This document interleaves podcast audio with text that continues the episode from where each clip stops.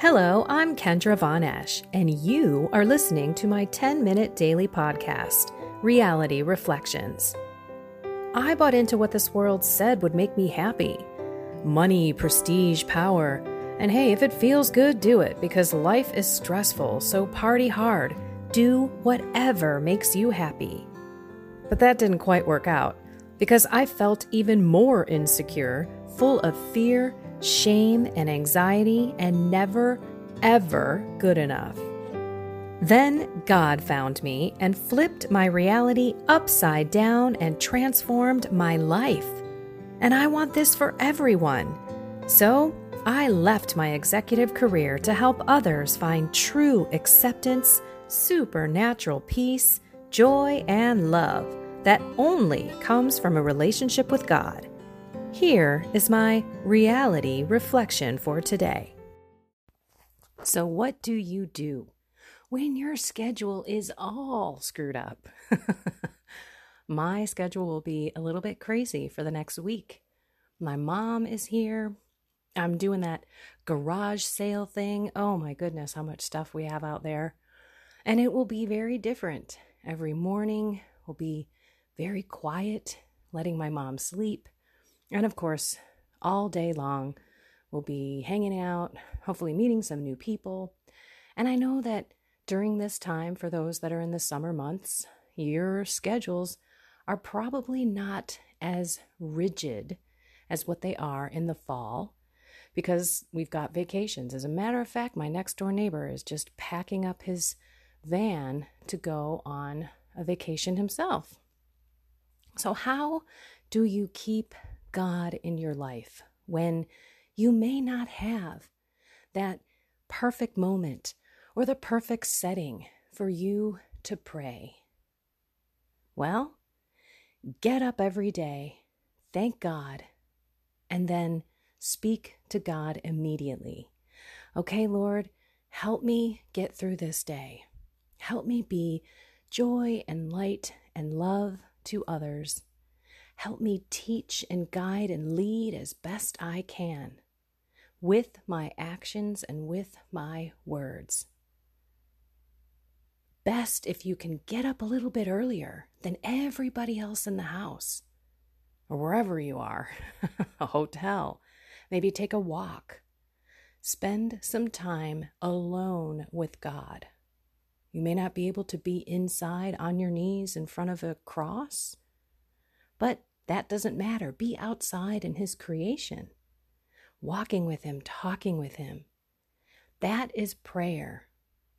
So many times, many people believe that they don't pray enough or they don't know how to pray, so they don't. And yet, prayer is just a conversation with God. At least one form of prayer is speaking with God all day long, thanking Him and praising Him as we hear in the Mass, always and everywhere to give you thanks. It is truly right and just. It is our duty and our salvation. Our salvation depends on it. So, no matter where you are and what you're doing, who's around you, you can stop and call on God and praise Him and thank Him. Last night, dinner was gosh, at 8:30, pretty late. My mom, who's on an hour ahead time zone, was about ready to fall asleep.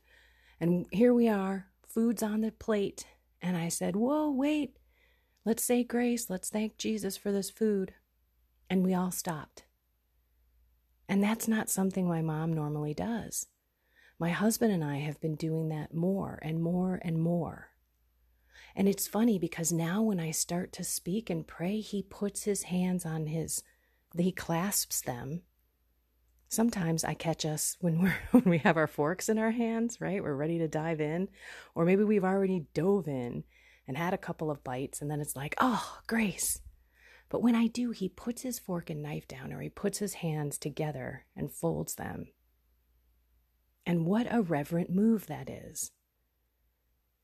It's beautiful when you start seeing your faith fill the ones around you.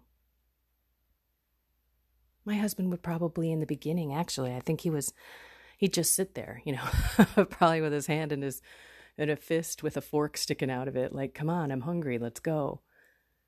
But now he gets it, you know, we take that moment and it's not something that I breeze through. I used to just say, Thank you, Jesus, for this food. We love you. And now it's more because I truly want God in our life, not just my life, our life. So take some time in the craziness. And this is going to be a short one because I'm in the basement and I've got lots of stuff to do. But so do you. Everyone has crazy lives.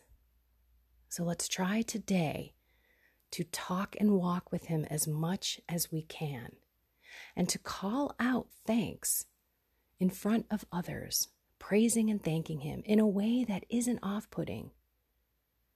For example, maybe you're out to lunch with a friend. You could stop and say, Can we do you mind if we say grace? I'm really grateful that I'm here with you, that I get to spend this time with you, and that we have this awesome food. And I'm sure the other person wouldn't have a problem with it. As a matter of fact, they may say, Yeah, you know what? I should do that more. Simple things like that. Or maybe you're out and about and you're with your family and you want to just call out in the car. Thank you, Jesus, for this family. I love every single one of these people that you have put in our life. Thank you, God. Maybe even say, okay, let's say one thankful thing about each other, one thing that we're grateful for. That's another beautiful thing where your family can start looking at one another and not taking each other for granted, but actually be grateful for who they are and what they bring into your life. It's not too difficult and it's not too going getting in their face. A lot a lot of parents sometimes think when you bring up God or you you know speak religiously that you're going to be ticking them off. Not if you do it with love. Not if it's all circulated around God's love for us and our love for God and us thanking God for them. It's not a I'm going to I'm going to shove my kids away from me the more I speak about God.